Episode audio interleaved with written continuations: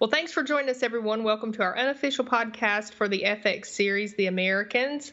Um, I'm here with Mike and Mike, Mike from Tribal Rant, as usual, and Mike from West Coast Project. So, welcome to Tribal Rant and West Coast Project. Hey, guys. Hey. Hello, hello guys. Hello. And tonight we're podcasting The Americans, Season 5, Episode 12. It's the penultimate episode, The World Council of Churches. It was directed by Nicole Kassell, and the writers were Joe and Joe, Joe Fields and Joe Weisberg. Had an air date of May 23rd. So, what do you guys think about this episode? Hmm. Um. Well, there was no S in this or V in this episode. There was no S and no V. Still, this was the sixth week in a row with no S. All the S and the V for the finale. Yeah, I got some questions about that in just a minute. But did, did y'all like the episode overall? I, I I did. I thought I thought it was pretty interesting. It was it was pretty entertaining. There was certain parts that were just just really great when you know Stan and Aderholt was confronted by the hockey player boyfriend. I thought that was priceless. I thought that was really great. Um, there was a couple of other other scenes where we find out, you know, why Oleg was being investigated. You know what the purpose of the investigation was, and um, because I, I thought it was, you know, overall it was, it was fairly cerebral. It wasn't, you know, action packed. What do you think, Mike? I was unimpressed with it. I thought there were some manufactured drama, dramatic scenes that were a little overly manufactured. And I still don't agree with Tim. They're talking to Tim. Unless they have some long tail plan with him, can't imagine why they want this guy's advice, why, why they would even let him get away to Buenos Aires.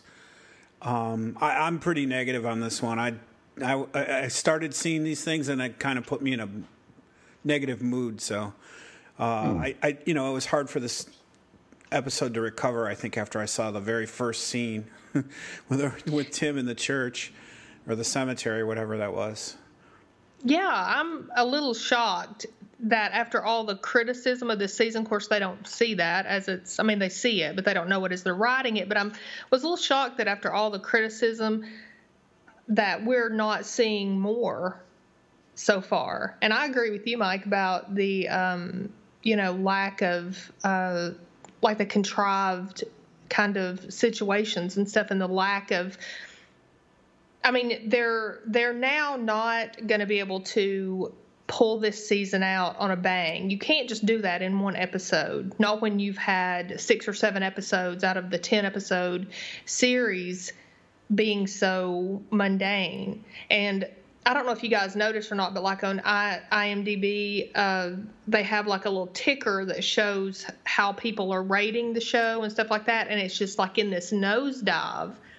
And I know that people want what they want, but and you can't always give everybody what they want, but I, I, I am surprised they're not going to be able to pull this out that I can see on any kind of real high note, even if even if episode ten is a constant high note. Does that make any sense? Am I making sense for that? Yeah, number number thirteen. You mean?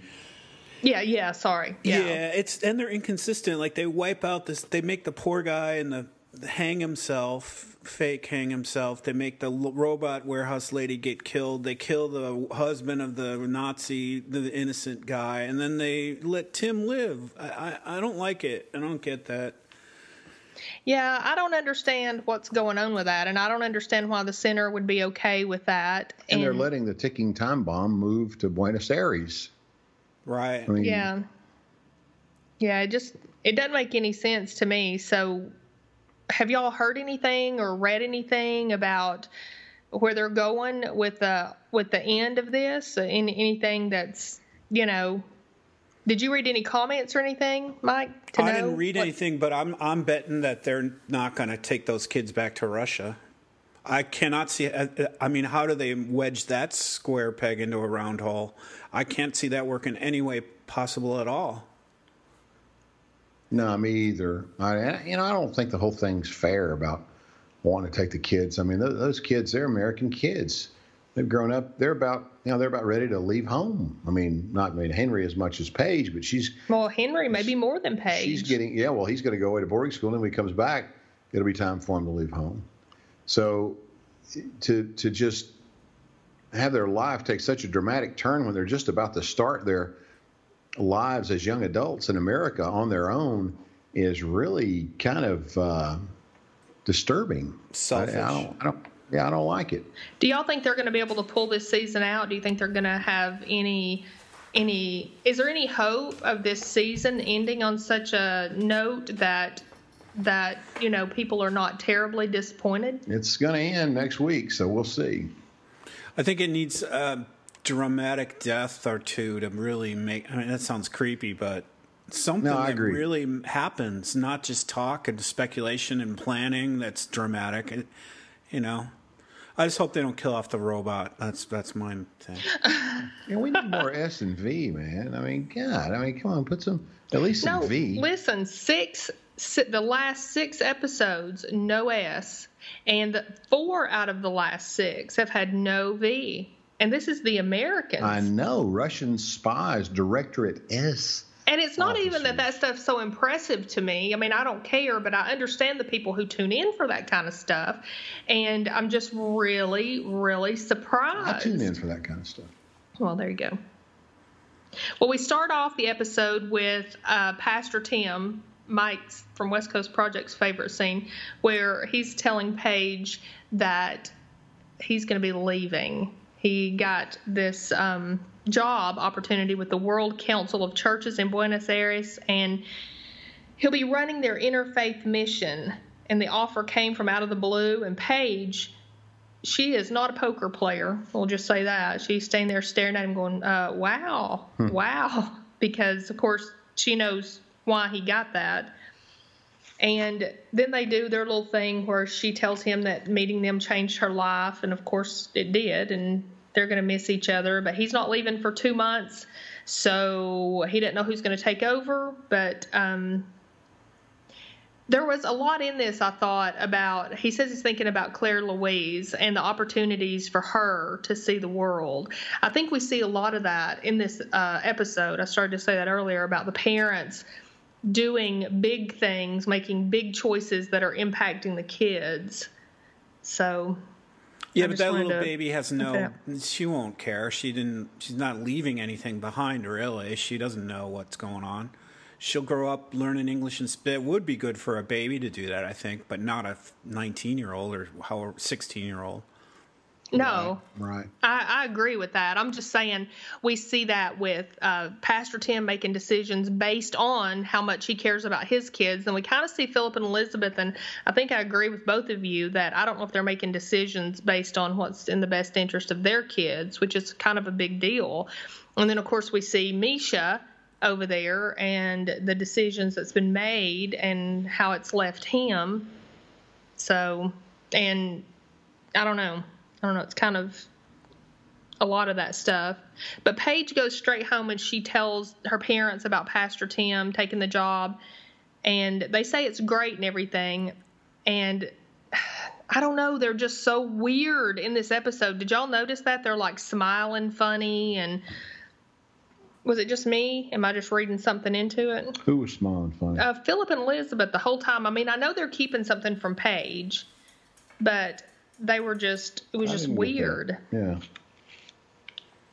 Paige asks how exactly they got him the job, and they talk about how the Soviet Union has worked hard for peace. They have a lot of friends and organizations all over the world, and as long as they fight for justice, then they're all for it. And then, what y'all think about Paige removing that cross and just throwing it in the trash? drama queen. She's a drama queen to the end, isn't she? Just takes your cross off. I'm not a Christian anymore. Yeah, that it was, was all about that was a little inconsistent. She, yeah. just because she's relieved of being able, having to fool Pastor Tim and his wife doesn't mean that she's not religious anymore. I wouldn't think. Yeah. I she's abandoning the Christian faith because Pastor Tim. Uh, it's just that's a ridiculous. Well, I don't know if they were actually saying that. I think that she was just kind of forced to wear that to play her role with them and she was glad to be taking that off. But I'm telling you, they were talking about the stuff happening with Pasha at the end, and I was really worried about that with Paige for just a minute.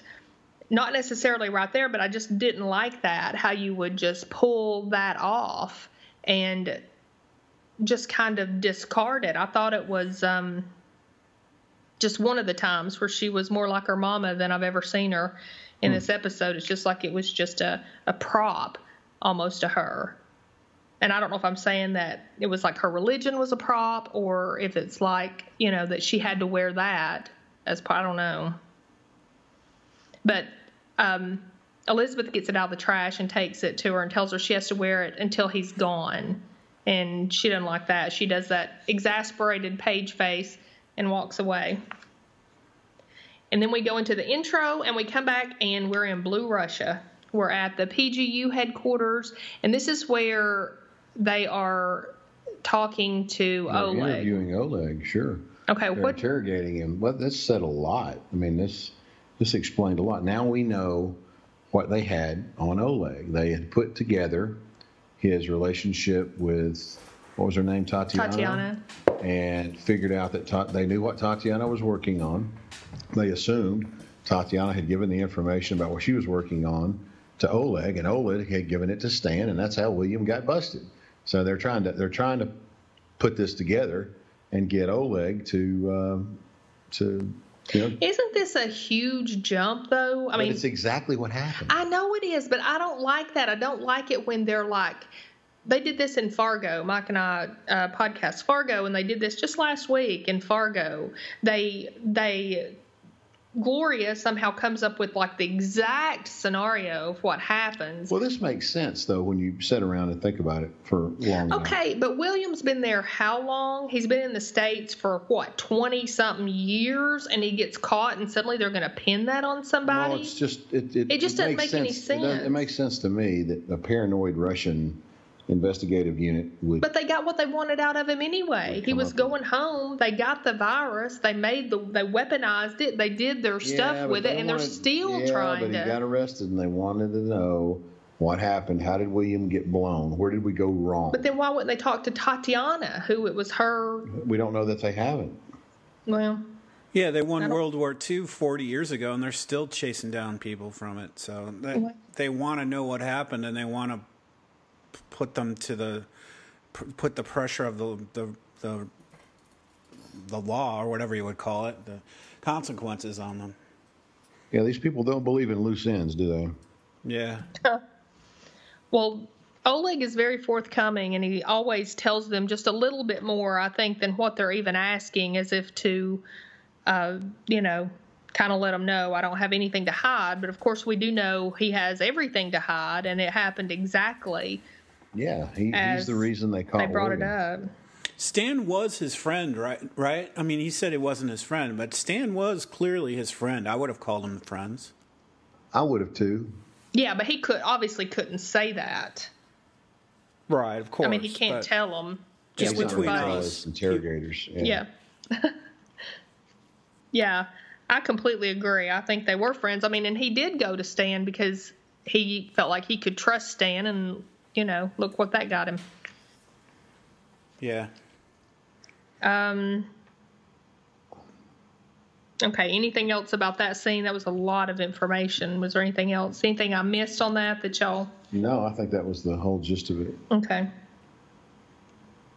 Then we go to that scene. I literally laughed. I love it when the show makes me laugh. I did too. Where Stan and Aderholt are in the apartment waiting for Sofia, and she walks in with Gennady. what y'all think about that? What is going on here? You know, and he seems so uh, so believable and so teddy bearish and soft and easy to, you know. And of course, you know what they thought. They thought he was a dangle. So, Yeah, I don't even know what a dangle is. well, good thing for you. I looked. it okay, well, we're, we're not there. it's good for me. But their faces when she come walking in with him was just it was just absolutely I know, priceless. it was, it was great to stand. But she is so sweet and so happy, and she's like, "We're getting married. You're my only American friends." Uh, I She can- considers the FBI agents who are working her friends. Yeah. I know. That's funny. She's a That's dingaling. She's absolutely, dingaling. yeah. So she cannot understand then. She really cannot have ever grasped the no severity of her Right. crime. No, but they kind of allude to it that they do because you know hockey boy hits them up, tries to hit them up for more money. Yeah, he's shaking them down a right couple there. hundred bucks too. I mean, I mean, I would at least went for double, wouldn't you, Mike? I mean, yeah, that's least look at- crazy. Two hundred bucks. We got a, I know two hundred. I think it's worth at least seven hundred dollars. And uh, it's probably Uh, he's probably offering stuff to do that would get him in big trouble if he, he's like some sort of a courier that if he carried something or gave them something that's worth way more than what he's asking for in return. His Way freedom, more. his life. Yeah, and hers and her maybe her sons. But he even brings them like an autographed picture of Of him and the hockey team. yeah. Everybody on the '76 hockey team signed it. It's a national hockey team. And he's bringing it for the FBI Yeah, agent. he's bringing it to the FBI, trying to be their buddy. It's it's classic, uh, you know, infiltration by a double agent. right before he shakes them down. That'll be on Stan's wall next episode. Wolf will be like, "What the hell?" yeah, probably. I, I loved that scene. Mike Eruzione will not like this in the U.S. hockey team. No. Okay, then we go to Elizabeth uh, telling Claudia about Pastor Tim taking the job and he's leaving in two months and all that. And then she says that they're thinking about ending their tour. And Claudia sits there for a minute and then she says she understands. Claudia is so understanding this this season. I don't trust Claudia. I don't either. I wrote those very words. I don't trust her. She's found that when officers start to think seriously about it, it's usually time. It takes adults a couple years, but it takes the kids longer. And um I don't know, that was just that was just this a little weird too easy. Yeah, didn't you think? Yeah. And don't tell Henry. Why not? If we're Right. Everybody's worried about Henry, Pastor Tim. Everybody. What? Is, you know, what about Henry? Yeah, don't tell him until you're there. You know, until you're getting off the plane. Oh, by the way, Henry. We'll see a meeting with Claudia next episode where she's talking to some officials back over the, on the phone or something, or in the residential about how the Jennings have to be eliminated. I don't think she Maybe. buys into this. I don't think she's. I don't think she's uh, as kind as she appears here. No, um, going back and watching what was it, season two, when she had Elizabeth and Philip, or Elizabeth, I know, taken and like beaten and everything, or maybe it was Philip, I don't know, because she didn't trust him. Oh yeah. Do you remember that? yeah. That was her, and then And Elizabeth, ended kicked uh, her butt. Her ass. Yeah. Yeah. Okay, then we're back in Blue Russia, and this is where Oleg's walking into the colonel's office, and he tells him he got a call from the prosecutor who wants his statement on that girl, Rakova, the girl, the blonde headed girl that they first went to to get her to tell them Dimitri's name. So they're going way back now trying to find these little people. And Oleg says he didn't know that she'd been arrested, that they had given her the impression that if she co- cooperated, she'd be okay. And the colonel just kind of blows it off. And he says it's the prosecutor's call. If she wasn't doing much, she's, you know, she her. broke the law. Tough crap. Right. And if she didn't do much, her crime, her sentence will show that. Um, and then they start talking about Femina and how she's going to be getting serious charges, and that they're even going to go after her boss based on the stuff that Oleg and Russell and the interrogator brought brought them. But Oleg says that Femina thinks she's not getting any time. And the guy, the colonel, definitely disagrees with that. And then Oleg asks about Dimitri. And the colonel says even Dimitri's going to get like 13 to 15 years. Yeah, that's rough. Yeah. All over some bananas. So that was pretty bad. But then he goes back to this um, Rakova woman and he says she's simply stuck in something. She's trying to put food on people's tables. So he is really kind of pleading her case, I guess, in the only way he can. Yeah, he's trying to protect her, trying to help her. Yeah, trying to do what they told her that they'd do. They showed us in the previously on scenes where they're telling her just cooperate and you'll be okay. So then we go to the scene where Evgenia and Elizabeth slash D are clipping coupons and talking, and the Pasha comes in and he's hurt, and he won't talk to his mom about it, of course. And now Elizabeth really lays it on pretty thick here, right? With Yeah. her, she says um, the the fathers don't always know what's good for our boys, and we have to tell them. And when Brad gets like that, she doesn't cry, she doesn't beg, she tells him how it's going to be, and he knows he has to listen to her because 99% of the time he does get his way. But Evgenia says that, you know, it's just not going to happen with Alexei. The fact that he brought them here, he says Pasha's just got to deal with it, learn to deal with it. Yeah, it's important for him to be right about that decision, so he's not budging on it. Right. He's not going to reconsider. And I think um, Elizabeth believed her Yeah. that he was not going to because she walked upstairs to check on Pasha, and you could see Elizabeth's whole face just change. Yeah. Well, then Elizabeth walks into her Tuan home, and he's um, reading the paper and he's scornfully saying, This country. And then he talks about somebody having beat up Pasha at school today, but she already knows. And then she goes into the whole thing that Alexei is not taking Pasha back home, and Evgenia can't change his mind, and she's not going to go back without him, and they're going to have to rethink their whole plan on this. And then they get kind of personal. I don't know. I guess I always assumed Tuan knew that they had kids and stuff, but he didn't. He asked if she had kids, and she says yes. And she says, you know, it's hard doing what they do. But then Tuan says they'll figure it out and figure out how to get Pasha's family where they need them. Yeah, I think that the you have kids thing would have come up earlier. I don't think it would have it would have been this long before they had that conversation. I agree with you. There's a lot of Wait. evil just below the surface here, right? Just what they're doing to this poor Pasha kid. Elizabeth knows what they're doing. They're they're child abuse. They're t- psychologically hurting him. They're physically beating him up. You know, Philip's having sex with the other guy's kid that's 16 or underage. They're- They're pretty evil in what they're doing. Um, I, and then just we'll we'll get them there. But Pasha s- or Tuan says he's going to teach Pasha how to fight. Like he's he should be a man. He should defend himself. I'll teach him how to fight when this is all over with. Yeah. It's like almost every, any tool that they can find at their disposal, they'll use, including child abuse and t- torture, and he's gonna, even what Tuan's going to do later in the episode. It's really disturbing. Yep. Anything goes. You're right. Yeah, it really is, and even even we're even seeing now what they will maybe do to their own children. So Yeah. Just load them up one night and go to Moscow. yeah, I don't I don't really know how I'm feeling about all this.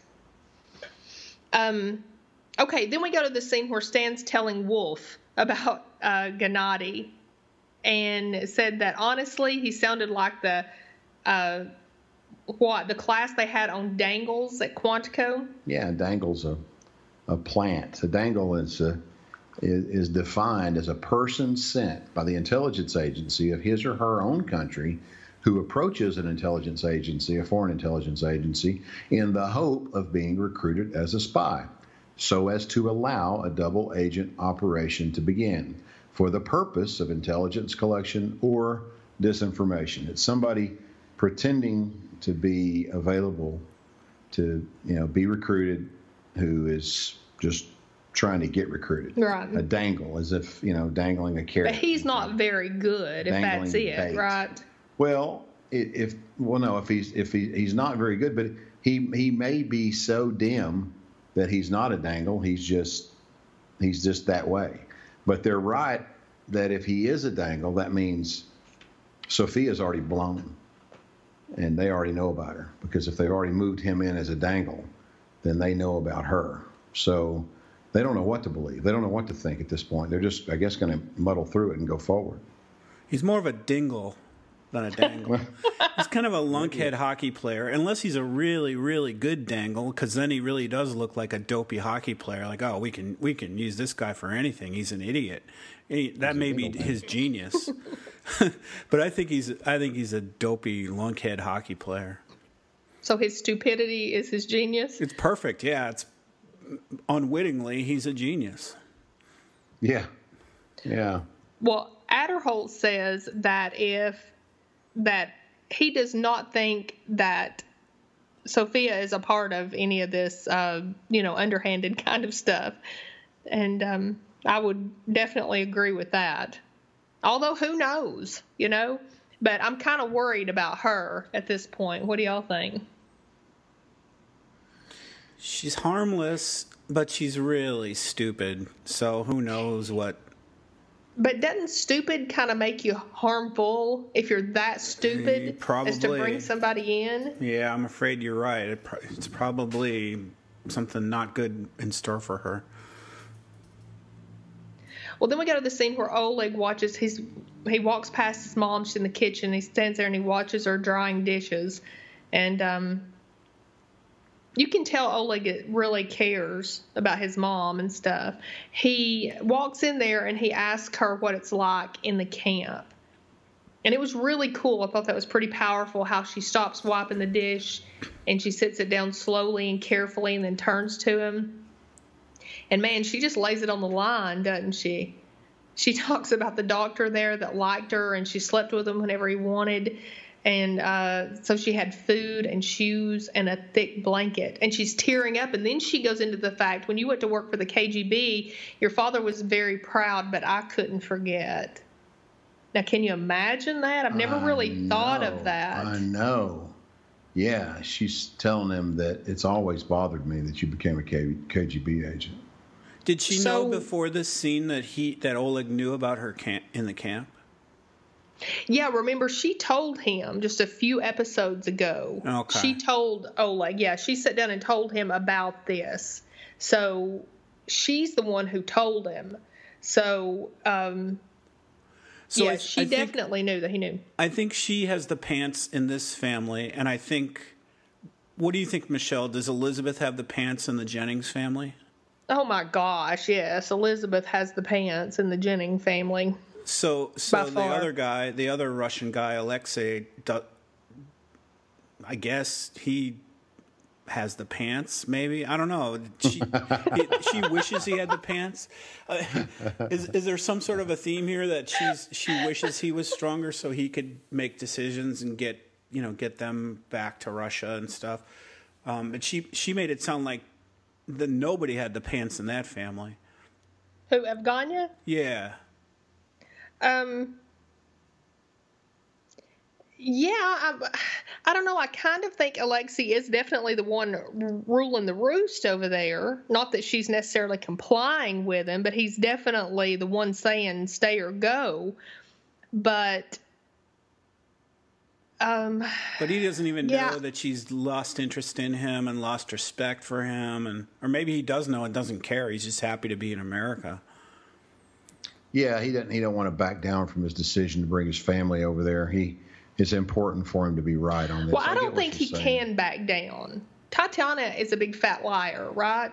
She is a fathead liar. There is not okay that you've defected and then you can just say, "Oh, my bad. I want to go back home." And right? gonna be okay. I mean, that's not right. Maybe for Evgenia because they want her back over there to use her. Right. But families can't do that, No. and and Alexei would have to know that. So maybe he's just making the best of it, but it's almost like he's burying his head in the sand. I think with what is really going on with his family, because I mean, here his wife is out running around on him, and he doesn't know anything about that, and um, you know, his son is going through all this, and he just seems kind of clueless about it.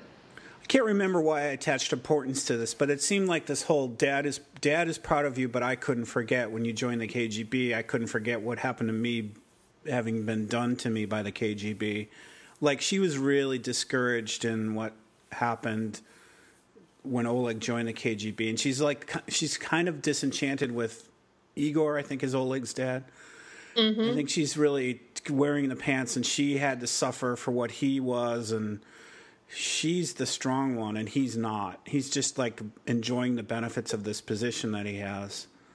I don't know. I guess I was so, looking for a theme that maybe wasn't there in this episode, but it was like who who's in charge of each of these families, and in most cases, it's the female, it's the wife. Well, I I do think that you see a lot of strength in the women, be it good strength or not, and the women facing up to stuff, even down to Paige facing up to it, while Henry is just, you know, oblivious to everything. Of course, now, like with Pastor Tim and Alice, you see Alice kind of looked at as definitely the weaker person. I don't think it's necessarily in, you know, in all of them with Stan and uh, what was his wife's name? What was his wife's name? Sandra. Barbie? Sandra. Barbie? Okay. Yeah. She, um, I don't know which one of them. You know, I mean, well, she left. She took the action. To, she was unhappy, and she took the action.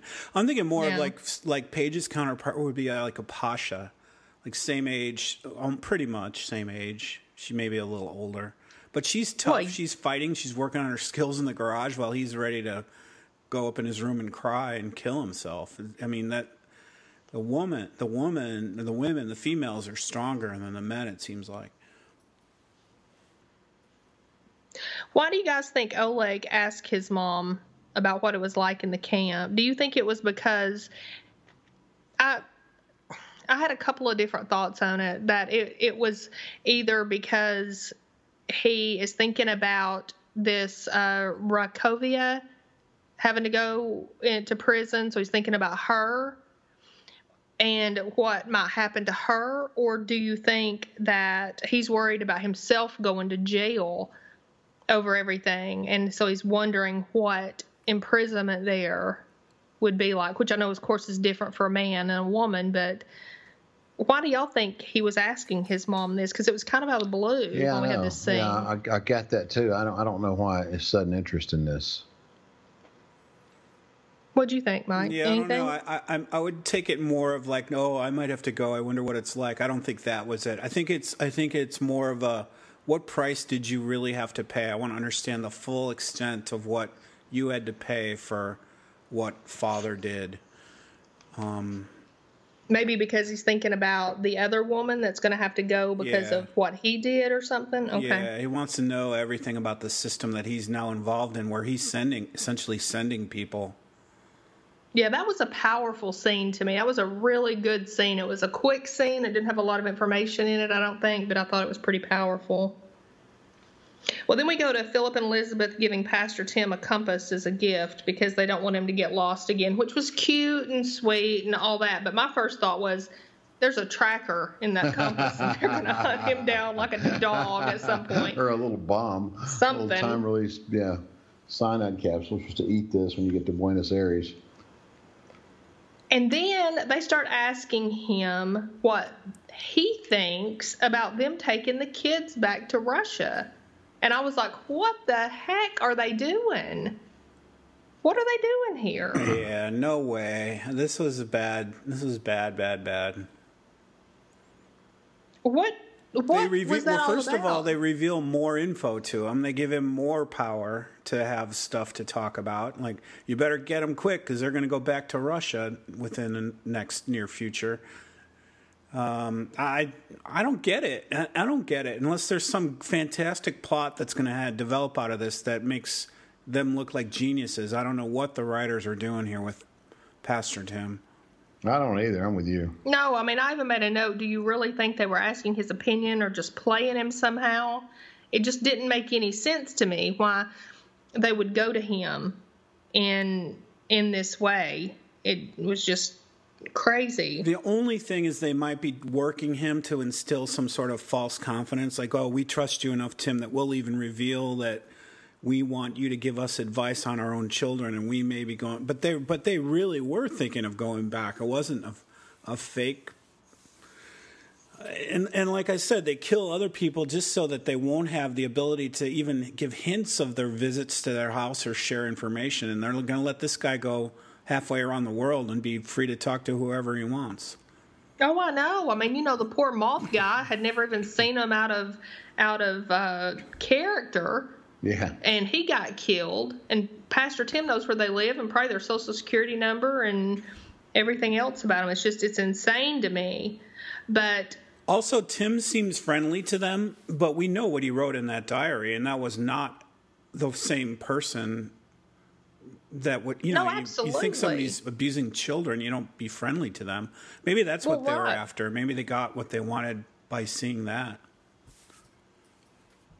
well, he tells them he thinks they're going to have trouble either way. You can't predict what a person's life will be, and you can't deny them the challenges that will shape them. I thought that was a really cool statement. So, whatever went on, he had a couple of like really profound statements, I thought, in this. That was really, really cool because. I know as a parent, we always want to save our children having any kind of trauma or you know, and by that, just any kind of trauma, you know. And I thought that was a pretty cool thing to say. You can't deny them the challenges that will shape them. Well, also, when he said he didn't know, he admitted, I don't know what to tell you here. I like that when somebody, when you ask somebody something and, you know, they're really under, you know, you really want an answer from them. And they don't and know. They, and they really don't know. Yeah. And they tell you they don't know. That's the best kind of friend to have. Yeah. Yeah. But having said that, all this is just very disingenuous because they know how he feels about him. He used the word monstrous, you know. I mean, we're not mm-hmm. talking about this isn't like a real friend. Yeah, this is but, Tim in Oleg mode, revealing a little bit more than he has to to sound like he's very sincere. And, you know, it's hard for teenagers. You have to remember that. When you go back to Russia, just remember he's like Oleg mode here. Um, he asked one very suspicious question. I think he asked if Henry knew about their spy status. Right. And that is very. Why would he want to? What you know? What's the goal with that? That seemed a little ominous. That. Well, what were you thinking? Well, uh, either Henry. I mean, he's trying to get as much information about who knows what when he finally goes to the authorities or something. I mean, why does he? What? And maybe he's just a concerned pastor too. I don't know. I, they've lost me with Pastor Tim. I don't know what they're going to do with him. Well, he asked if Paige knows that they're thinking about going back, and they said that that, that she doesn't know yet, but they're going to talk to her soon. And um, he says that the temptation to put off hard decisions becomes its own decision. And that was another just like I mean literally I'm writing this stuff down. I'm going to like put it on my wall and stuff. Seriously, because I love how much that says in one thing. So he's giving like this great advice, but he's not their advocate. No. So it's very confusing. Yeah, even that. Me. What if Tim? what if Tim goes to Paige now and says, "Hey, you know, your folks are thinking about taking you back to Russia. What the hell?" And then she goes and blows something up from that. Eh, I don't know. Uh, and then he made the best point of all, the very best point, and something I hadn't thought of in this whole thing because I've always thought, okay, if they decide to go home, they'll go home, they'll take their family home, right? But he says the transition for teenagers would be hard, but in a few years, it won't be theirs to make anymore. Boy, I know, and that's that's the truth. It's a great point, and one that I wonder if they've even, if the parents have even thought of though, if they wait another couple of years, just another literal year, year year and a half. It'd be very hard to get the kids to go back with them because they're going to have their own lives and their own entanglements and everything else. I mean, it's already hard. Americans. I know. Yeah, but I mean, what if they're married? You know? I mean, then it's like, I don't know.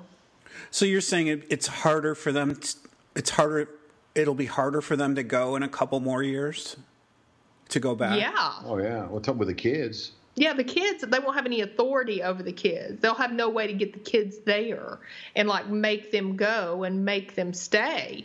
Paige is, you know, we know she's at least 16, 16 and a half. Yeah, but if so, they waited out for a couple more, you have a good point because it's just like going um, trying to move to another part of the country. If they waited out till they're out of high school and in college, then they could just go back. I mean, yeah, but not, they don't want. I mean, it ain't like their kids could visit them. I guess their I guess their kids could potentially be in trouble though too by the authorities if they go back. Kids are left behind well, as sure. as young adults, I'm, and then they're charged with some sort of a, I don't know well, yeah, and I mean they wouldn't be with their children. I mean they'd be mm-hmm. like a world away. I mean, Yeah, it- but what's the what's the, something's got to give somewhere in the selfish game here. You drag them back to a place they're going to hate, or you let them live in a place they're going to love, but you're apart from them. Yeah, but I mean, you know, you're apart from them and you are their only family. That's it. Still better to leave them in the. U.S. I think. Yeah, I don't know. I mean, I don't know, but I just thought that was a great point that whatever decision they make, they don't have a lot of time to do it if they're planning to do it as far as taking their whole family with them. And I hadn't so thought think, about Do you think Tim was maybe buying time, like do it do it quick? Maybe if he really does care. I, I can't believe he cares though when he wrote that in the diary. I think he cares about Paige. I do. But is he saying get get get a move on? If you're going to do it, do it quick so that it's easier now, and then take your kids to Russia and abuse them instead of abusing them here in Washington. I I don't know. I just can't figure it out. It doesn't make sense. No, I agree. That was just it's but, but it was more to think about than I had thought about previously. So then we go to Philip and Elizabeth. They go back home, and Henry and Chris have surprised them with dinner: meatloaf, pasta salad, mashed potatoes and gravy, and asparagus. So we are carbon up for dinner tonight. Which, Yeah, I'm worried about that meatloaf. What about you? which I, I don't know, Chris. You know, this was the '80s. I think young people could cook maybe a little more. Yeah, Chris has got that little preppy look going on. Did you notice? Yeah, yeah, very, very '80s. Is her name Crystal? Chris, short for Crystal. I wrote down Crystal. I thought I heard Crystal. You got to say it like we say it down south. Christial. Crystal. Christial. Christial. Cri- yeah. Yes. Yeah. It, it doesn't sound right with the California accent. I'm sorry, buddy. Christial. Crystal. Christial.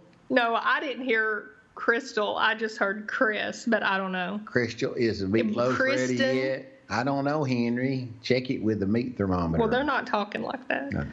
Um, Making fun of our cousins. I know. I know. Um, I just, I just heard Chris. I guess it could be Chri- Kristen or anything. I don't know, or or Crystal. I don't know. Or chrysanthemum. it, could, it could be. That could be her name. Christmas. Chrissy. But yeah.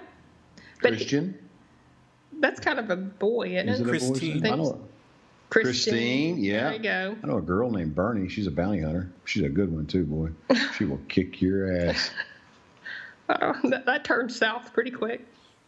but Henry's doing this because he's happy that they're being so cool about him going to St. Edward, St. Edward's. Now, pile on to them, okay? Because here they are. You know, Planning on going to St. Edwards. Yeah. Not only is he probably not going to St. Edward, eh, St. Edward's, but he's also probably going kicking and screaming back Going to Moscow where Yeah. there's not even any bacon on the shelves. And they give The him pay- permission to go. Yeah, they've got his hopes up. I mean, you're right, man. This is torturous. They're they're they're just. I mean, what they're doing to these kids psychologically. Yeah, you can go to St. Andrews. Yeah, you're paid. To learn how to fight. Oh, by the way, we're gonna, mommy and daddy, gonna take a trip. Here, eat this little pill. When you wake up, we're gonna. It's gonna be snowing. We're gonna go to the North Pole. It's ridiculous. Well, Paige goes in there and says it's so good that you're letting Henry go and all this kind of stuff, and then they evidently look at her and she's learning to like read their faces. She's like, "What?" Because they're looking at her like, "Yeah, I don't know where Henry's going." Okay, now you guys are going to have to explain this one to me because I don't understand what's happening at all. Okay, Misha is working in the factory. It looked like a real fun, cheery place to work It was blue. but it was blue. Everything's blue, but um, the fishbowl, the blue fishbowl. But a guy comes in and says someone's there to see him, and it's Misha's brother. So I mean, Misha's father's brother. So Philip's brother Yeah, his uncle. comes in. Yeah, and that's the end of that scene. I know that was weird. Think, Yeah, do uh, you think it was really a, a brother of Philip? Well, we know Philip had a brother, right? Remember when he was little and he was, uh, you know, they flash back to him and his mom and dad, and he's got there's a brother there. For some reason, I was thinking his brother had died. He killed himself. Didn't his brother killed himself. Didn't Philip turn him away like I can't be your brother anymore? And he am I thinking of a different show? but didn't Philip turn him away and he, and he killed himself? I don't remember that happening. Yeah, I don't either. Uh, I might be But- thinking of a different show, an old 24 But it or that was something. Brady Bunch. No, season. not the Brady, Brady Bunch. Bunch. Okay. Peter told Greg something and No, turned stop him away that. And killed himself. Okay, so Paige is eating breakfast and saying that um, she slept through the night for the first time in forever. She's glad about Pastor Tim.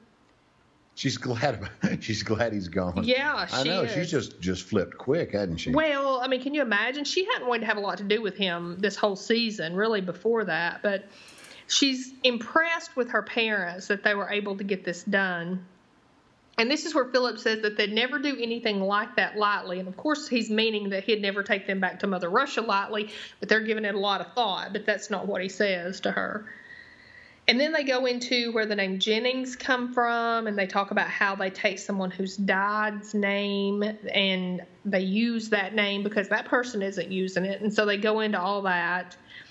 And um, Paige asked them, I thought that was pretty interesting, if they feel like this is their real name now, and they do, but they miss their old name. Yeah. So that was That was yeah. They're getting. I think they're psyching themselves mm-hmm. out to go home. what'd you what'd you think about that, Mike? Anything? You I any- don't like that either. I, I mean, if you're going to quit your job, do you tell your boss you're thinking about it? Hey, boss, I'm thinking about quitting. I'm just not that happy. Right? They're telling Claudia, why not just wait till they're positively sure that they want to go back? Then tell her. Because she's just going to use this somehow against them. Uh, Why reveal this to all these people, right? Just either do it or don't do it, but don't share it around that you're thinking about it. Um, I don't know. I, I- I think it was kind of cool that Paige figured out their names and they had to take names from people that had died, and so those so those people are dead. Like she's kind of impressed by that, and they they didn't really know very much about them, but it, it's interesting at what in, to me and what interests Paige. Like, like do you do you think of your old name still, or do you like your is this your real name? Do you really think of it as your real name? It's like stuff you wouldn't really think about, right? It's oh, it's just a spy using a different name but it's interesting what the kids think about that. I don't know. I think girls do that. Girls always want like all the little weird details. They think about stuff. No. You guys realize that's how they used to get fake identities, right? Well, yeah, we saw this with William. Remember, that's how they found William. That's Yeah. how they found out who Oleg had told them about. But no, this was a real thing. Like in the '80s when I met you, Randy and I were involved in this. You'd go and you'd find somebody that died that was about the same age, and and you would uh, you could get a birth certificate, social security card, everything made, driver's license. Once you had those documents, you go to driver's license. what are you talking about? Well, that's that's the way in the '80s you would get a fake identity. You'd find somebody that died that was your age, and you would uh, I've never heard of that. really, I mean, not till this show. No. really see. That's what I'm trying to say. I have heard about it.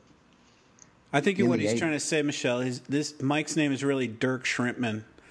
He's, Yeah, and by the way, we're going to Russia tonight. we're taking the kids with us. yeah, if you go to Russia with the kids, do you tell them a week before, or do you just say, "Hey, hop in the car, we're going to the airport"? I guess that's my point. Like, why why tell Claudia way ahead of time, but not the kids way ahead of time? Well, I mean, you know, Claudia, she's got no dog in it. You know, she's just a handler. Well, Claudia would have to set it up, I think. And of course, the kids don't have to set it up. Yeah, they just have to get on the on the plane. Yeah, I don't know. I don't know. I, I, I guess I, s- I stick with the job analogy. You say, I've decided I'm going back to Russia, Claudia. When can we be there? Not, I'm thinking about it. Set it up in a couple of years. Do you think that's what they're talking about? I mean, that kind of stuff. And I was thinking about that too. If they do this, how long? I mean, they're in the middle of working a bunch of stuff. It's not like Philip with Kimmy can just be replaced with somebody else. I think Kimmy would notice um, with uh, Ben and Deidre and or Deirdre and everybody else that they're having these relationships with and stuff. Plus, I mean, the, do they the have moment they end show their dissatisfaction with being spies in the U.S., they are instantly qualified to be counter spies, to defect in my mind. So they're instantly candidates to be like just eliminated. It'd be much easier for the Russian government to just eliminate them. Boy, I know it's yeah. What are they going to do everybody's in Russia that's helpful to the cause of the Communist Party? Maybe, maybe something, but I mean, they seem they seem now a dangerous liability if they're two. Okay, it's going to take two years, but we'll get you back. What if something happens in those two years where they get an offer to defect? They know that they don't want to be there anymore. Well, yeah, but we have the same kind of thing with William too, though, right? I mean, William wanted to go home, and they were going to let him go home. So I don't think it's necessarily that they won't let them come back home, for the most part, but I do think them discussing it. I completely agree with you when they're discussing it as a hypothetical. That's kind of crazy talking to Claudia about, hey, maybe we're thinking about this. You know? Yeah, I don't know. Th- I don't know that William was already home. Yeah, you know, they may have done something to him too before he made it back home. I don't Yeah, know. well, you're right. You're right. They haven't. Well, but I mean, Gabriel went home, but I don't know. I don't. I don't know how that would work out. Yeah, Gabriel went home nice and easy, like And quick. yeah. Well, as far as we know, he could have been planning that for a year. You just never know. Well, then Oleg and Ruslan, the interrogator, are speaking with Colonel, and the Colonel has spoke to the prosecutor and got Rakova released. And Oleg's very yeah. grateful. Isn't that funny? And before he was just kind of blowing him off about her, and but I he think- did listen to Oleg. I think he was trying to soften what was coming next. Is what I think. you I think he knows what's coming? No, I think he was his his coming remarks. I think he was Oh, okay. saying, "Hey, you know what? I listened to you, and you know what? We got that girl off based on what you said. Good job. Oh, by the way, uh, Fomina's boss, we were told to lay off her. Sorry, somebody on the higher ups kind of brushed us off. Some general. think- yeah. Yeah, I think they were. I think they, he was trying to make that little nugget more palatable. So what's he saying? Well, he's saying that uh, Fomina was right. They're, they're, the thing goes a lot higher. And they're not going to be able to do anything about they're it. not going to be able to do anything about it. And then, of course, later on, when Oleg's talking to his dad, he even alludes to that. I think I'm just going to shoot for the middle from now on. It's easier to get things done there. Go too high, and you can't get anything done. So is that over? Are we now done with the corruption in the food, even I though think- nothing's I think changed? So. I think I think that that operation is over because they got as high a reaching a conviction as possible. Like But that was nothing. They But- got nothing. But in this country, they go as high as they can, and once they get a senator or a congressman, they're really happy, and they prosecute them and they indict them. yeah, but this was a secretary for somebody. I mean, this was nothing. No, Fomina had a boss who was plugged into this general who was told by the or the general maybe wasn't even plugged in, but somebody on the committee had some had some sway. Was somebody who was being got too close to this thing or was involved with it, and he went to his buddy on the central committee and said, "Hey, tell this general to tell this colonel to tell this Oleg and Ruslan to you know stand down and uh, leave leave our people alone." They let Fomina take the fall, and she was a scapegoat. You know, job well done. Now, you know, go back to work, find a new project. That's what I think. What do you think, Mike? I still see this showing up on Oleg's family's doorstep somehow. This this investigation leading somehow close to Igor and his crew or his. I don't think it's going to anymore. They made it pretty clear that Igor was uh, Squared away. he away. does not eat at the trough, in his words, never did and never will. Yeah. But, but but you could be right. There could be something he's not telling Oleg, and he's trying to present that front. So you could you could be right. yeah, but I, I, I bought what Igor was saying. I trust no one. Well, No, especially nobody named Igor. Are you kidding? Okay. Or Ivan. Igor, Ivan, you're out, man. hmm, what about Sven? Sven's okay, but Okay. a little gay. Isn't it funny how Oleg didn't believe this? He had to go and actually see her back at work just to make sure she was really off the hook. I didn't think he necessarily did that to see it. I think he or to to to to believe it, but I felt like he did it because he wanted to see her there. Didn't you? I mean, he like goes there and he sees her working and he smiles because he knows the impact he personally had in this woman not going to jail. And I think that felt good to him. And I felt like he really just wanted to visualize. I think he that. also, I think he also realized when he saw her, and the you know, and the, the world keeps spinning, the wheels keep turning. This thing's going to keep on going. I can't even make a dent here. Well, that's a good point. I didn't think about it like that. Yeah, I like that it would make Oh. him happy to see her back in like her normal routine. That just made him ha- feel some little bit of happiness. That's I pretty good. agree. I really like Oleg, and I like him more and more. I think as we go along. He may even want to get in the black market food business himself. I can see Ruslan with an apron, can't you? No. No. Okay, then we go to where uh, Oleg's talking to his dad. Now, tell me about this whole scene. Oleg's having a stand moment. You know, what does it all mean? We just, you know, I just can't. You know, it's it's, it's not it's not worth it anymore. Um, he said he was going to aim for the middle. He's going to going to aim for the middle of the organization instead of the top of the organization. The Well, he tells his the dad- bottom people, like in his words, are just trying to keep get things done. And his dad said, "Yeah, you know, that's the way it's always worked here. People just trying to get by." They're just trying to make it work, and then you go too working high with what they have. and you run into somebody who's got somebody on the central committee blocking for him, can't get anything done there, so he's just going to aim for the middle where you can actually, you know, do something. And his dad's um, his dad dad is clearly proud of Oleg and is clearly respectful of his position within the KGB. Hey, look, I don't want to make you talk. I know. I think he's works. worried for Oleg too. Oleg says that he got somebody out of jail that they'd been investigating that didn't deserve what they were going to do to her. So you can tell, you, and you know that Oleg likes having been able to do that. And he says it's not fair that the higher ups, present company accepted, are terrible and they take the bread that people are supposed to eat and make a fortune off of it. And I was never sure that um, Igor was a good guy, right? I never knew. But it's like you said just a minute ago, Mike. I think he really was a good guy. I think he is a good guy. Um, and his dad asked him, go ahead. I don't think he's as powerful as you guys might think, though. I think he's like he's saying, "I'll do everything I can to protect you. I'll crush people just to keep you safe, even though I couldn't keep your mother safe." I think he may be vulnerable to some of this stuff that's getting investigated. Um, can he really keep himself that safe? He's pr- he's projecting that he can keep Oleg safe, and he's the, the, just the fact that he says it's not dangerous for me. That makes me wor- think that it is dangerous for him. Yeah. I don't know. I don't know. too. I don't know. I kind of believed that that he's above the, the reproach of this. I believed him.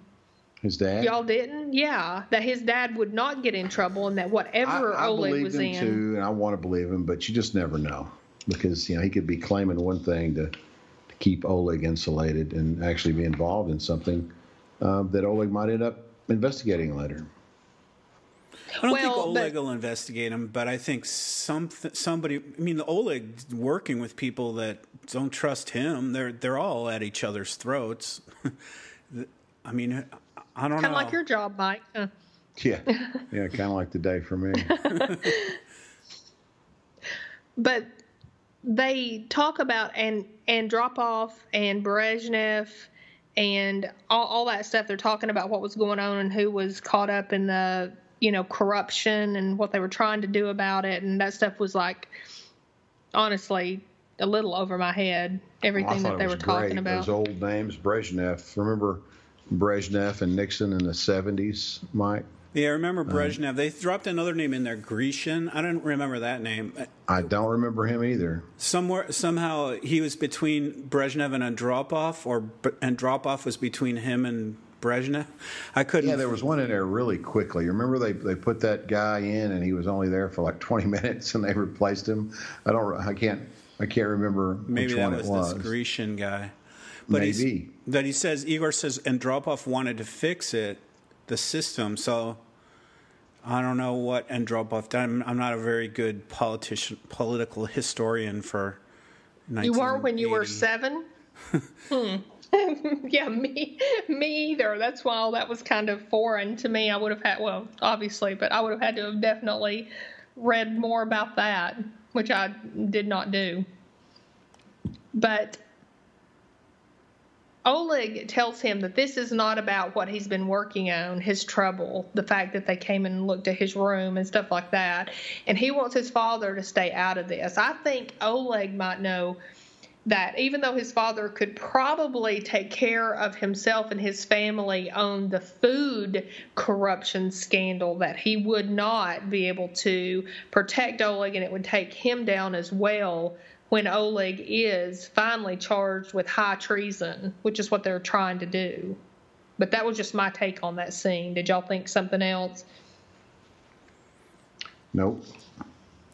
Um, I'm I'm not sure that Oleg is only worried about himself bringing harm to the family. I think Oleg is seeing other the process of how they investigate people, and I think he's worried that that process may reach up to his father. Because his father, you know, they they don't have steel for their train line, so who knows what they're doing to divert steel away from that and sell it for more somewhere else or do whatever. It seems like it'd be pretty easy to get steel from somewhere if you're a government, right? But it takes them two years to get steel for new train lines for Igor's line of work in the transportation ministry. Yeah. It seems like that's the same problem as the food problem and they're all they're all in the same game essentially. Well, I, I certainly didn't look at it like that, but I did feel like that Oleg is worried about what they're trying. I mean, they basically told him, We think you had something to do with William getting caught, and he did. And so I think he's afraid they're going to piece that together. And I think he's afraid that even if they can't piece it together, that he's going to pay the price for that. So I think he doesn't want his father involved in that. And I feel like he's probably worried about his mother should something like that happen because we've talked about it time and again that, you know, his brother's gone and that's all they have left. So. Do you think Oleg? I mean, this is kind of a wild theory, but do you think Oleg might ever take his own life, just to just to remove harm from his family? His mother won't have to ever go back to the jail she was once in. He knows what the jail was like, and he doesn't want to go there. And then he he does a kind of a romantic. I think it's the next scene, right? He walks around the streets of his city, just with no purpose, just kind of romantically looking at it, like, ah, this is my my goodbye, saying goodbye to my home. Well, I don't know if I said it out loud on the podcast or not, but I know that night that Oleg went up on the on the rooftop and took that note that he had gotten from the CIA and he took it and tore it up and burned it up there. I thought he was going to jump off the roof that night. I thought that was going to be the end of Oleg. So I certainly can't say that I don't think Oleg is capable of doing that because I absolutely thought that's what he was going to do. However, in that scene you're talking about, I felt like Oleg looked resolute about something. And I, I think like I think he, he, looked like forlorn, like this is sad, and I'm sad. I'm sad. I'm leaving this. Like they need some. They need a nuclear event to happen in episode 13 to send the season off, and the Oleg being outed or killing himself would be a pretty profound um, bellwether for the end of this season. Yeah, or I think Oleg's going to kill himself. Well, like I said, I thought he might that night up on the rooftop when he was doing that. I thought he was going up there to nah, end it. he's got he loves himself too much. But I thought he's too good with the chicks. I mean, he's not going to do it. But he didn't like the ones his father picked out. No, he didn't like the. I I thought Dad brought him that Oleg might be considering um, defecting because they showed him like standing on that bridge looking over Russia, and it was a beautiful scene, by the way. And I thought he might be thinking about, you know, leaving and coming back because he doesn't know that much about, you know, the specific corruptions that we're hearing about, or maybe not corruptions, but the bad things that are going on with Stan and the FBI and how they pressure Stan and all that. He he's not on the inside of that, so maybe he thinks he'd do better being here or something. But I mean, that would kill his mother too. Him doing that, what would that do to his father? That's what I think. I think he's thinking about coming back to the United States. Do you? Yeah. But that would re- that would bring more trouble to his parents. He would look like a traitor. I mean, well, maybe in a, an official capacity. Okay, all right. Because it was his. He elected. Remember to go back to Russia. It was his. I don't think they'll let him go back now, it, though. It was his move. Well, they might not, but remember, his dad claims to be real powerful. So if he if he wants to go back, and his dad does have that power, I think he could go back, and I, th- I think we're going to see him back in America. I don't know. That's just kind of the thought I got. But maybe maybe he just I don't know disappears or something and ends up back here. I don't know. I don't know. I don't know what they'll have to do with him. If he kill, if he kills himself, he takes a lot of pressure off his. I mean, it's a horrible sadness for them, but he takes all the suspicion away from, you know. But does he really? Because then he looks even more guilty. He's not going to kill himself. All right. You don't we'll think? See. Okay. okay. Then we're back in snowy, dark blue uh, fishbowl, Russia, and Misha's having dinner with his uncle and the family, maybe. With some family that he thinks is his uncle anyway. He's offered more fish and he goes to take it. And did you see how they were looking at him?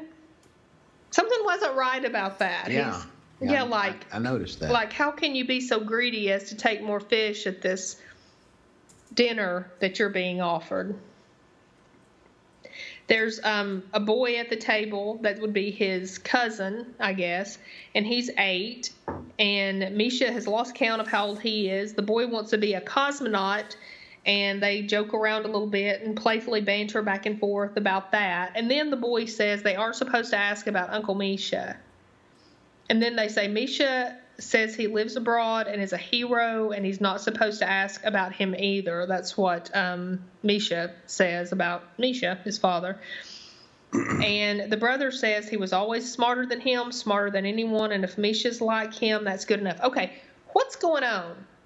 Somebody's got to explain this to me because I am completely lost. Now, we had Misha in like episode one and two, yeah. and now Misha's back in some weird capacity. I have no idea what's going on with well, Misha. He got a job, you know, with some benefits and a dental plan, and he's working his working his job and living his life. No, what's going on with, with that? Family. I mean, you know, what's going on with that? Come on. Russian life, life in the Soviet Union. What's going on, really?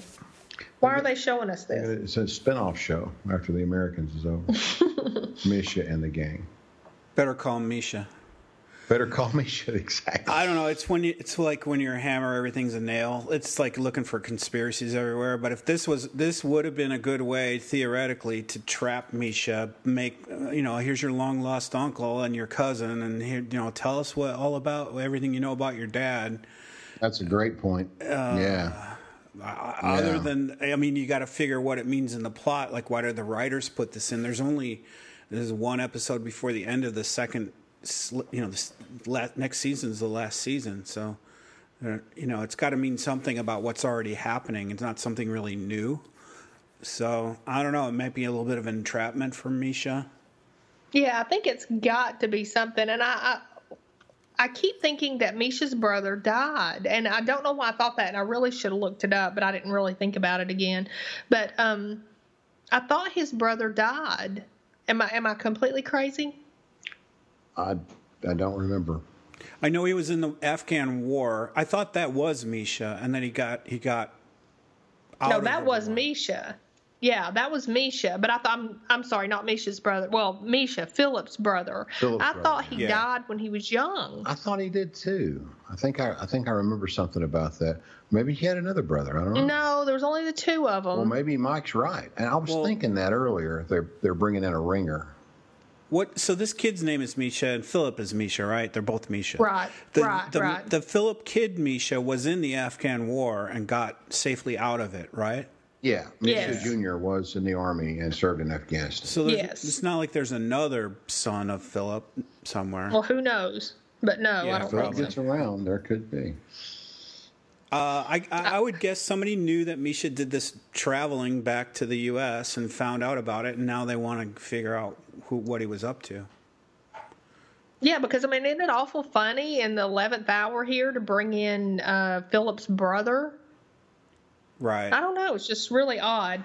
Okay, well then Philip and Elizabeth, disguised as the Eckerts, are discussing how the kids would do in Russia, who they would talk to, and all that kind of stuff. And Elizabeth, in her narcissistic way, thinks Paige would like it once she got used to it because, of course, she would like being in a blue fish tank with people who you can't speak to and there's no food versus 1980s America, which everybody who's ever lived during that time knows it was the absolute greatest like Mm-hmm. decade that there they're, was. Uh, they're really talking themselves into this. They're really fooling themselves and, and, and just glossing it over. They're not they're not being realistic about the kids' enthusiasm for this move. I don't think. Well, there doesn't seem to be a whole huge lot to like about Russia from what they're showing us over there, right? I mean, you're you're looked at disapprovingly if you take an extra piece of that whitefish at dinner. But they don't I mean- know. They don't know that. Philip and Elizabeth don't know that things have gotten this That's bad. true. Yep, they're They may they're think it's though when we were kids, we worked hard and we had a happy. You know, they weren't that happy, I guess, but they, you know, they're not in the military. Maybe they think Henry and Paige could be theoretically happy in the simple, you know, p- political environment that they approve of. Well, then they have their little moment where uh, Philip's asking if they'd go around Mo- Moscow as Paige and Henry Jennings, and Elizabeth says they should take his name, and he goes, "Well, what about you?" And she like grins at him and nods. So this little tiny amount of romance in the midst of all this crazy stress. Oh, yeah, yeah, that was pretty neat.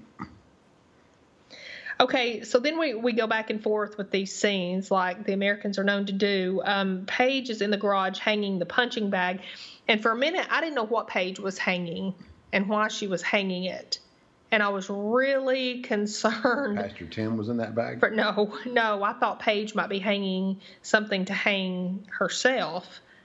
I'm really Oh no, I knew what she was doing. That I don't. Well, I mean, you might have. I didn't. I was. I was concerned because of the way she took off the necklace and threw it away, just like nothing mattered anymore. And um, she's kind of been saying stuff not in a whiny way, but in a real teenage way of Henry knows what he's doing. I don't know what I'm doing. I've got all this on me. I don't know where I'm going. Pastor Tim was talking to her at the very beginning of this episode about college. She really hadn't even thought about college or anything, which I guess is good because, you know, the college in Russia is probably, you know, the university is good. Um, I don't know, but I was really worried when I saw her doing that. But um, Yeah, Philip she's Elizabeth- happy. She's happy now. She's sleeping. I wasn't that worried. I didn't think she was going to do anything like hang herself. She's she's relieved of the burden of like dealing with Tim. She's not like frustrated throwing away the crucifix. Like screw. It's just like relief. Like ah, this weight is gone. I don't- you know I don't know. I think she's better off now than she's ever been. Yeah, We'll she see what even happens with Russia, but she's better. Well, now. I, I don't disagree with you about that, but I was just thinking that, you know, I was thinking something big was going to happen in this episode, I guess. And how ironic would it have been if they were with Tuan trying to save Pasha while Paige was actually doing it back home? Yeah. I don't know. That that was just kind of where where my mind was going with that for just for a minute though.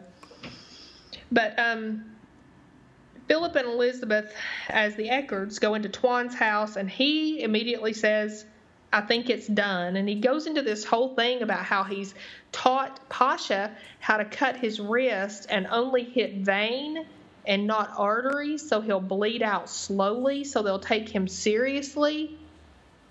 I mean, And Elizabeth's got that look of horror all over her face. Elizabeth and Philip are Beavis and Butthead And looks. You did what? Yeah, it's perfect. And if he dies, she'll go back, and if if he doesn't die, they'll they'll be forced to take him back. I helped him write a note. This is perfect. It's going to work.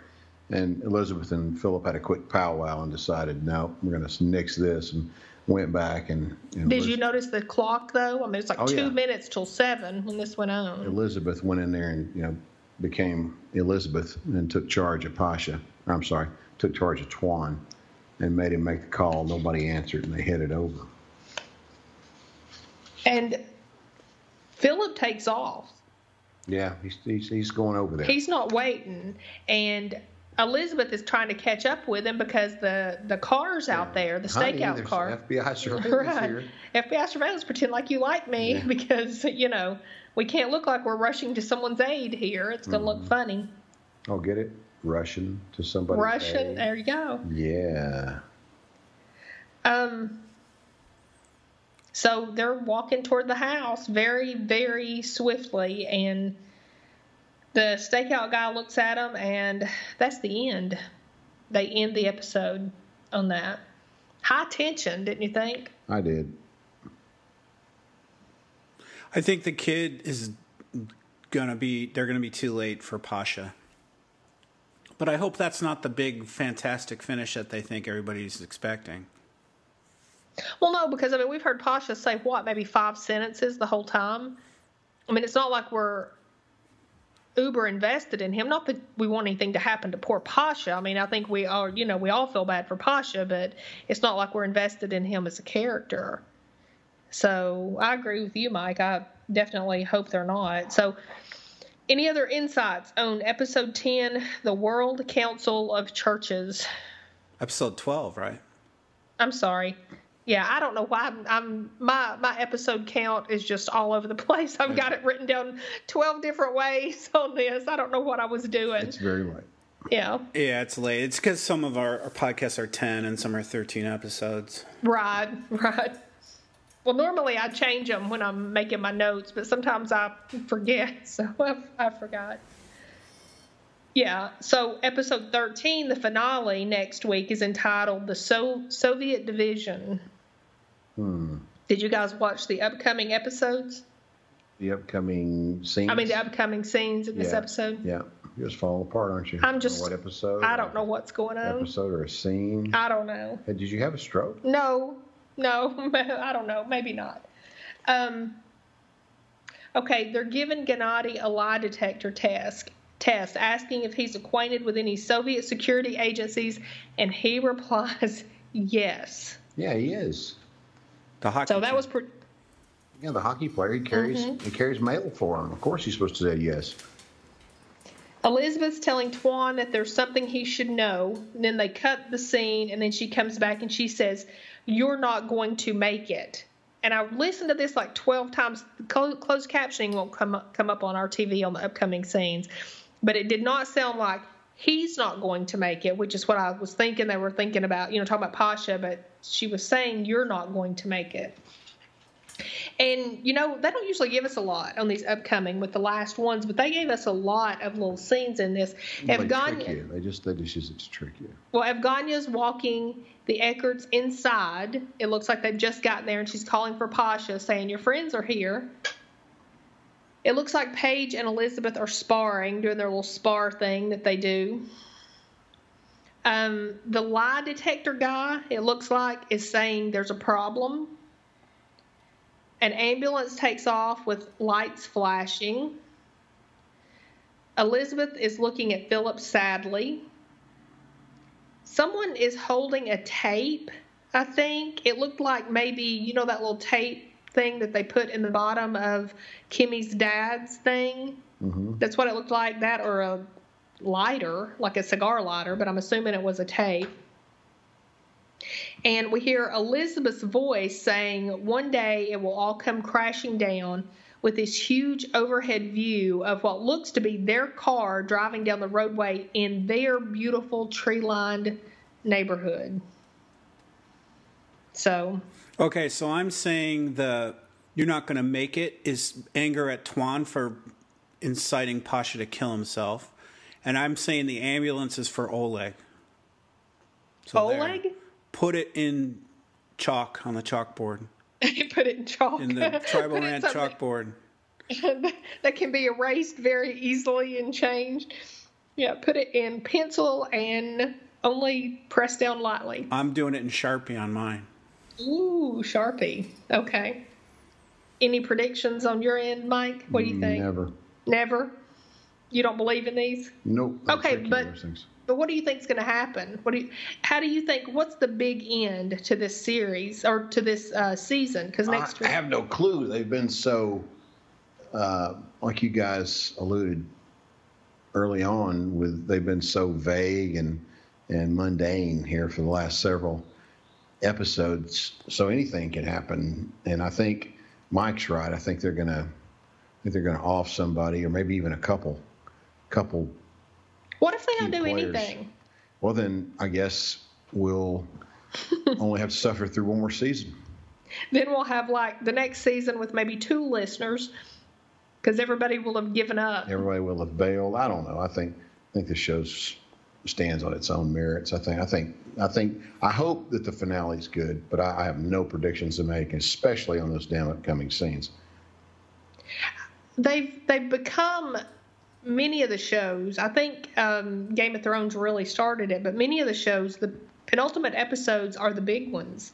Yeah, that's what you've always told me, but this certainly was this not. did was not, and it felt kind of flat to me.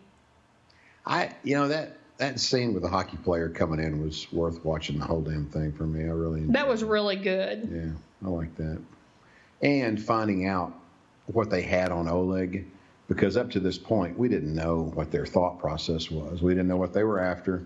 We didn't know what they had on him. But really, all they've got was a puzzle, a puzzle, and, and the pieces they had put together. They had put together of the puzzle of um, you know how William Crandall got outed so that's what that's that's what their their whole thing was. I don't like it when they do that. I know I said that earlier, but I don't like it when they're somehow able to piece together exactly what happened from these like um, they they should not well, be able to know that. It's a theory. They don't they don't know that it happened. They just they just happen to hit on what happened. I know, but I would feel like it was so much more believable if they would get like eighty percent of it right, but then yeah, have twenty percent of it screwed no, you're up. right. That that's more realistic. But at least now they've closed up that loose end. And why, we know why. why yeah. are they investigating Oleg? Why are they coming after him? Now we know. That's what I'm saying. It's going to be really ironic when Tim's alive and Oleg's dead. That's all I got to say. very, very sad. I mean, not yeah. that I necessarily want to see Tim get it or anything, but I mean, you know, Tim's with the wife, and the wife's got to go too if he goes, right? I mean, she's certainly not oh, going to yeah. be no, left. She's, and then what's going to happen with Claire Louise, the little baby? That is foster care. Boa constrictor. Argentinian snake's going to get him. Not funny. Good grief. Well, thanks for okay. staying up so late, you guys. I know it's like Eastern time for you. It's still light out here in California. Yeah, well, brag about it. It's yeah, like middle of the night here. Yeah, we're, I'm about to go make some eggs and bacon here, but um, so we'd like to thank everybody for joining us tonight at Tribal Rant and West Coast Project. You can find us on Facebook. Um, just look for Tribal Rant and West Coast Project. We're on iTunes, Stitcher, and TuneIn, so subscribe to us there. Uh, please like us and rate us if you like what we're doing. All this information is on tribalrant.com and westcoastproject.com. You can always email us or leave us a message. And give us a chat on Twitter. I'm at Michelle from TN. And I'm at Mike from TN. And I'm at Dead Oleg TN. you keep not giving your Twitter name. I'm gonna I'm gonna start putting up the Twitter names you say because that's hilarious. But um, you guys have anything else? Nope. Think we covered it? Okay, nope. well then we'll see. What's that? Nope. See you next week. Okay. We'll see you next week for uh, the finale, the Soviet Division. Thanks for joining us, Mike. Yeah, right, thanks, thanks Mike. Me. A lot of fun. Okay. Bye-bye. Bye.